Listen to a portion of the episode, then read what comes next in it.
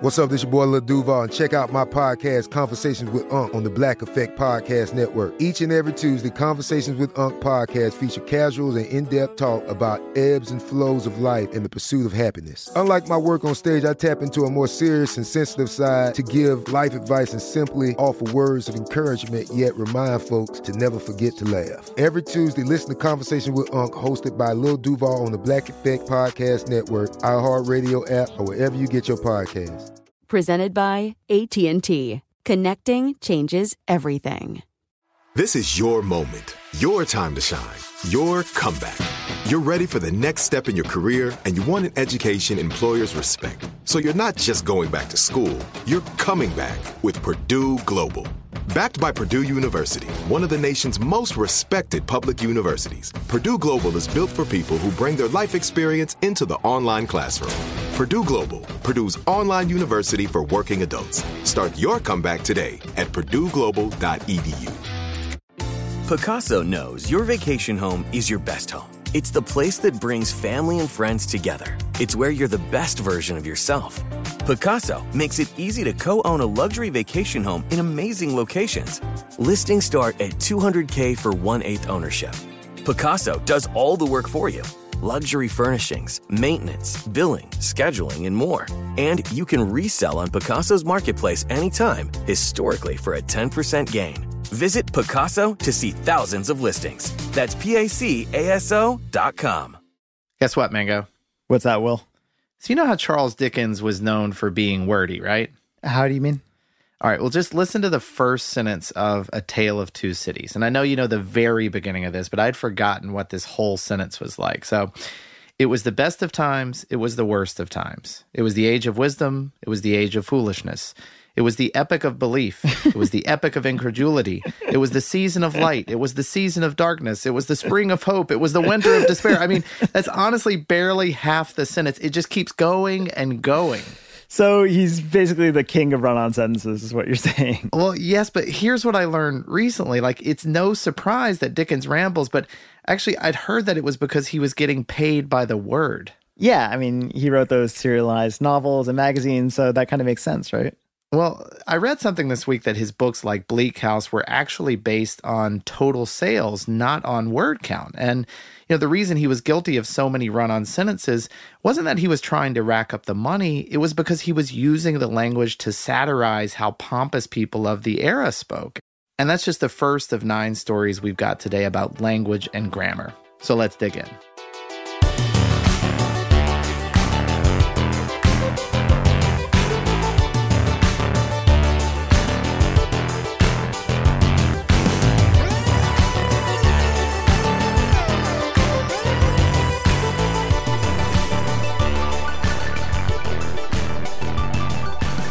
Hey there, podcast listeners. Welcome to Part Time Genius. I'm Will Pearson, and as always, I'm joined by my good friend Mangesh Hattikudur. And sitting behind the soundproof glass, wearing a shirt that has five commas and a lizard on it. I'm trying to figure out what to. Oh, I get it. Okay comma, comma, comma, comma, comma, chameleon. You get it, Manga? yeah, actually, Tristan told me about this shirt. He got it when he found out that you were really into Boy George.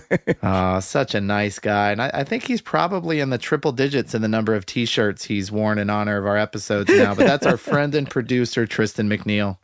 So I actually want to kick this off by saying I like grammar jokes. Uh, you know, eat shoots and leaves, the Kama Sutra, stop, grammar time. Like I love these jokes, and we've printed tons of them over the years. But I actually think my cousin Shunath, who is brilliant, might, might have written one of the cleverest grammar jokes of all time. Want to hear it? Of course, I'll never turn down a, a good grammar joke, Mango. so there's a guy who has a stomach pain, right? And he goes to the doctor and he's howling and he's complaining. And the doctor checks him out and he tells him, Look, this isn't good. You've got a severe problem here, and there are only two ways to treat it. I could take out half your colon, or I could give you medicine, but you're going to be chronically constipated. What do you want to do? and so the guy thinks about it and thinks about it, and he says, Just go ahead and take out half my colon. And the doctor goes, Why do you choose that option? And he says, because I prefer a semicolon to a full stop. I think I, I saw where that was going. That's pretty good. yeah, it's a cute joke, right? And you don't get cute jokes about grammar and constipation at the same time. It's true. It's hard to come by one of those. All right, well, let's move on to some facts. That was a good joke, but why don't I start us off with the Banksy of punctuation? And this is a grammar vigilante in England who goes around fixing apostrophes. And I know that sounds weird, but he does this like in the cloak of darkness, like a true superhero fighting bad grammar with the help of his trusty apostrophizer, as he says. So, what is an apostrophizer? Well, it sounds fancy, but it's actually just a broom handle with two sponges where you can place stickers to cover up apostrophes or like put them in phrases occasionally. Now, he's been doing this for about a decade, and he also uses a scalpel and tries to be very neat about it. But apparently, people have very mixed feelings about his work. Some, of course, applaud the correction of grammar around town, and others, you know, mostly shopkeepers, they're kind of upset because, you know, they've got to either replace the signs or live with the occasional bad sticker job. And what about when people say it's vandalism or, or like it's a crime to do this? Well, he has a response to that. He's actually gone on record saying the grammar mistakes are the much bigger crimes here. that is a bold stance. But, uh, but what's interesting to me is that your grammar Banksy isn't the only grammar vigilante out there. I read this great story of these guys in 2008 who'd, I think, graduated from Dartmouth. And then they set out on this great American grammar hunt. And they called themselves TEAL, which I guess stood for um, the Typo Eradication Advancement League. And they kind of had a similar mission. So, uh, the newspapers described their road trip across America as part Kerouac, part grammar Nazi, just right. fixing signs and store windows wherever they went. And it went fine for a while. Like they went through a number of states, but when they got to the Grand Canyon, they fixed up the sign that had errors, but it turned out to be this historic preservation sign. Oh, and they no. got caught and arrested. Uh, so what happened to them after that? They actually got banned from national parks for a year and they had to pay about $3,000 in fines, which, you know, they happily did. But what's funny is that one of the guy's diary entries was used in the court case. And this is what it says quote, I discovered a hand rendered sign inside that I regret to report had a few errors. I know today was supposed to be my day off from typo hunting, but if I may be permitted to quote that most revered of Android law enforcers, Inspector Gadget, always on duty. I can't shut it off. Will we never be free from the shackles of apostrophic misunderstanding, even in a place surrounded by natural beauty? Like you, he was super entitled. But I was going to say that sounds pretty entitled there. Yeah. The weirdest thing is that while they uh, whited out a lot of errors, they left one. It was the misspelling of the word immense, which I guess started with an E on the sign. They left that because it would have defaced the sign too much. But one of the guys basically said that he still has nightmares over not fixing that error. Wow. So I'm curious though, do you know why they were so passionate about fixing these grammatical errors? Like, was it just for fun or some other mission here? I mean, apparently they got really into grammar after winning these spelling bees in middle school. So they just took it on after that. That's pretty good. All right. Well, here's a pretty funny one. So, did you realize that Julius Caesar wrote two books about Latin grammar? So I actually did know this. I, I, I remember the fact from our magazine days, uh, uh, along with the story that um one time Caesar got caught by pirates and they offered this ransom for him, and he thought the ransom was too low, so he increased it. He made them increase it because he felt undervalued. but, but you were saying he was a grammar fiend as well, right? Yeah, and, and one of the weirdest parts, like he wrote these books while in battle, and our researcher Eves found this fact that, that I love. So whenever Marcus Aurelius used to complain that he didn't have time to read, his tutor used to annoyingly bring up that Julius Caesar managed to write a whole book on language, and he was conquering Gaul at the same time as writing this book. I feel like that's when like your mom keeps comparing you to like the goody two shoots down the street who's so perfect, you know? right, it's like right. Caesar could write a book while he was in battle. You can't yeah, even find time to read it. so here's a quick one I hadn't heard.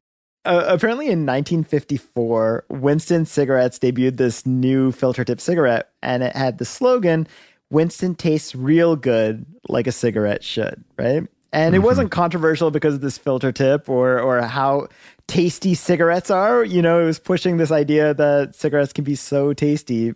People actually disliked the slogan because it was ungrammatical. and uh, grammar snobs didn't appreciate the use of the word like when they should have been using as, I guess. And I, I got this from Ad Age, but one famous author at the time, this guy, John Mason Brown, did a 20 minute rant on air and said it caused him physical pain to hear the slogan. but then he ended his bit by pulling out a Winston from his pocket, lighting up and saying, But I think the cigarette is great. right, right. Which feels a little hypocritical. Anyway, the grammar debate got to such a groundswell that Winston actually added a tagline to their tagline, which was, What do you want? Good grammar or good taste? And and I'm curious, what what did people want? Good taste, I guess. I mean, all of this discussion propelled Winston like into the top cigarette spot, I guess. And after just nine months, the brand sold 6.5 billion of the new cigarettes. All because they were just so tasty, I guess. It's just such a weird way to describe something like that. I mean, it, it is weird that people could get so up in arms about this kind of thing. I mean, I love how passionate they are. Yeah, but I, I mean, like, I, I don't understand that type of grammar issue, right? Like, it sounds good to the ear, it sounds pleasing enough. People understand you, you know. I understand grammar for the most part, but um, I also like breaking the laws of grammar. Uh, uh, uh take great pleasure in that. so, uh, so where, where do you want to go from here? I feel like we should go from tasty cigarettes to the animal kingdom and specifically the Bengal finch. Now, the Bengal finch needs strict syntax to communicate. And I know that may sound weird. You know, like you think about their chirping sentences, they actually have to be arranged in a certain way in order to make sense. And we know this thanks to this researcher at Kyoto University who took bird calls then jumbled them up and saw how they reacted to these. So he'd play the four or five songs and, and watch when one of the songs was altered. And the birds would behave normally for the properly arranged songs and then overreact or act like something was really wrong when they got the remixed version of these and it was it was really like it agitated them and they knew something from these was really off that's really funny to think like they'd get so flustered by bad grammar or just so totally. confused by it. But you know, I, I found this uh, crazy thing. It's from this BBC story on this book, The Elements of Eloquence, and it actually says that English speakers have this unwritten rule that we use for adjectives, and basically to understand each other we have a specific order in which we communicate our adjectives and mm-hmm. I, i'd never thought about this but like when you string them together it goes opinion, size, age, shape, color, origin, material, purpose, and then the noun, right? And hmm. that's so weird because, like, you don't think about classifying things like that, but it's kind of like a please excuse my dear Aunt Sally for words. Yeah. And in practice, it actually makes sense. Like, you'd unconsciously say something like big black dog, right? Like right. size before color before noun, instead of black big dog, which just kind of oh, makes you sound like true. an idiot, right? Yeah, it does. And, you sounded so dumb when you said that. you know that black big dog, and, and the book's example is even longer. So like they they're showing you how like if you say something like uh the lovely little old rectangular French whittling knife. And, and that phrase, if, if we're saying that to one another, you do get a sense of what I'm saying because you sort of understand the order in which I'm going to describe something. That you know? is amazing because I don't ever remember learning anything like that in school, at least in uh, to that degree of, of specificity. But, it is all just what makes sense to our ear, you know? Yeah, yeah, I guess so. All right, well, we've got two more facts to go, but before we get to those, let's take a quick break. Today, I'm going to give you some straightforward advice on how to deal with naughty kids. How about instead of timeouts, time ends. Time for you to start paying some bills. I'm JB Smoove, and that was a full episode of my new podcast, Straightforward, inspired by guaranteed straightforward pricing from AT&T Fiber. Get what you want without the complicated. AT&T Fiber, live like a gigillionaire. Available wherever you get your podcast. Limited availability in select areas. Visit AT&T.com slash hypergig for details. Like many of us, you might think identity theft will never happen to you. But consider this there's a new identity theft victim every three seconds in the U.S. That's over 15 million people by the end of this year, equal to the populations of New York, Los Angeles, and Chicago combined. Even worse, identity theft victims often don't even know they're victims. That's why Lifelock Identity Theft Protection alerts you to identity threats even the ones that don't show up on a credit report, like data breaches, fraudulent bank transactions, loan and credit card applications, and crimes committed in your name. If your identity is stolen, your own dedicated Lifelock US based restoration specialist will work to fix it. Lifelock protects you in ways that you simply can't on your own. Join now and save up to 25% your first year at lifelock.com slash iHeart. That's lifelock.com slash iHeart to save up to 25%. Identity theft protection starts here. This is it. Your moment. This is your time to make your comeback with Purdue Global. When you come back with a Purdue Global degree, you create opportunity for yourself, your family, and your future. It's a degree you can be proud of, a degree that employers will trust and respect. Purdue Global offers working adults like you over 175 flexible degree programs to meet your specific career goals. These include associate, bachelor's, master's, and doctoral degrees and certificates. Purdue Global degree programs range from nursing to business to communication and more. Whatever your interest, we have the degree that will move you forward. You have the knowledge, you have the experience. Now it's time to get credit for the work you've done and earn the recognition you deserve with Purdue Global, Purdue's online university for working adults. You know you're worth it. We do too. So don't wait another second to get the degree that will take your career to the next level. Start your comeback today at purdueglobal.edu.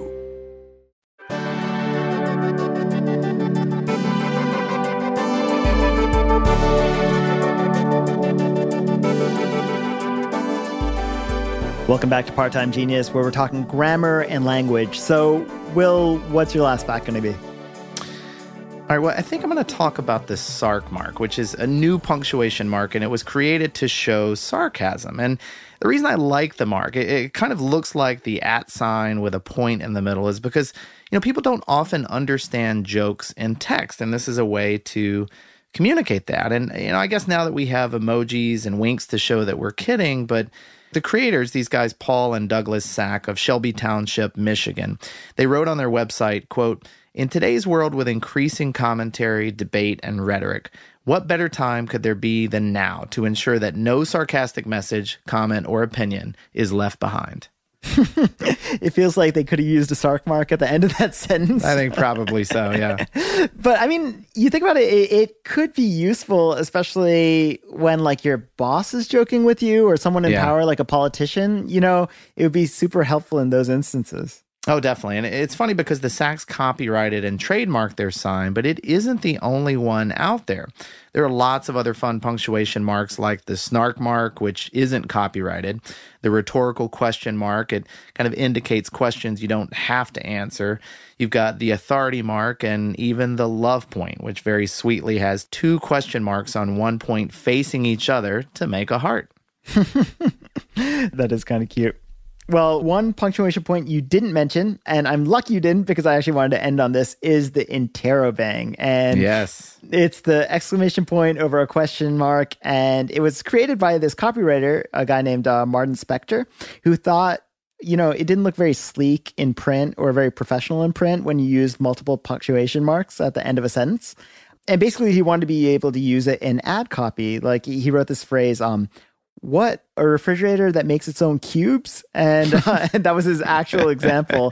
And he wanted people to be able to use these interrobangs both after what and cubes. So, mm-hmm. so he ran a contest to name his new punctuation mark and other suggestions included exclamaquest the exclarative and the quizding which i, I actually kind of yeah that's pretty good too. But i guess bang is a printer's slang for an exclamation point and huh. it also kind of has a nice ring to it. Uh, yeah. Anyway, what's amazing to me is both how well the interrobang succeeded and didn't. Because, you know, while no one uses it today, it was an actual key on a lot of typewriters in the 60s and 70s. Really? And there was even this upside down version of it created called the uh, gnaborretni. And uh, I, I, guess that's just interrobang backwards. And it was made to be used in Spanish sentences. oh, that's pretty cool. You know, I was familiar with the interrobang, but I actually didn't realize that it was on keyboards that long ago. That's pretty cool. Yeah, all these beautiful Smith Corona typewriters, actually.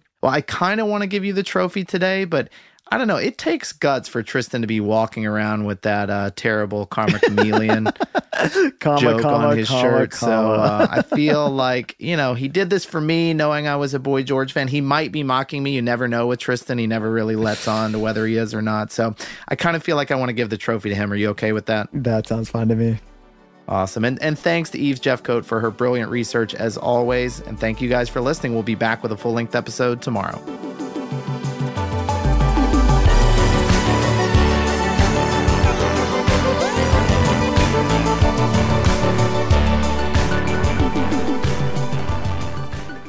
With the new Dexcom G7, you can achieve better diabetes results without painful finger sticks. It sends your glucose numbers to your compatible phone or watch so you can always see where you are and where you're heading. See how food and exercise affects your glucose, making it easier to spend more time in range and lower your A1C. Take more control of your diabetes with the number one recommended CGM brand. It's easy to get started today at Dexcom.com. That's Dexcom.com.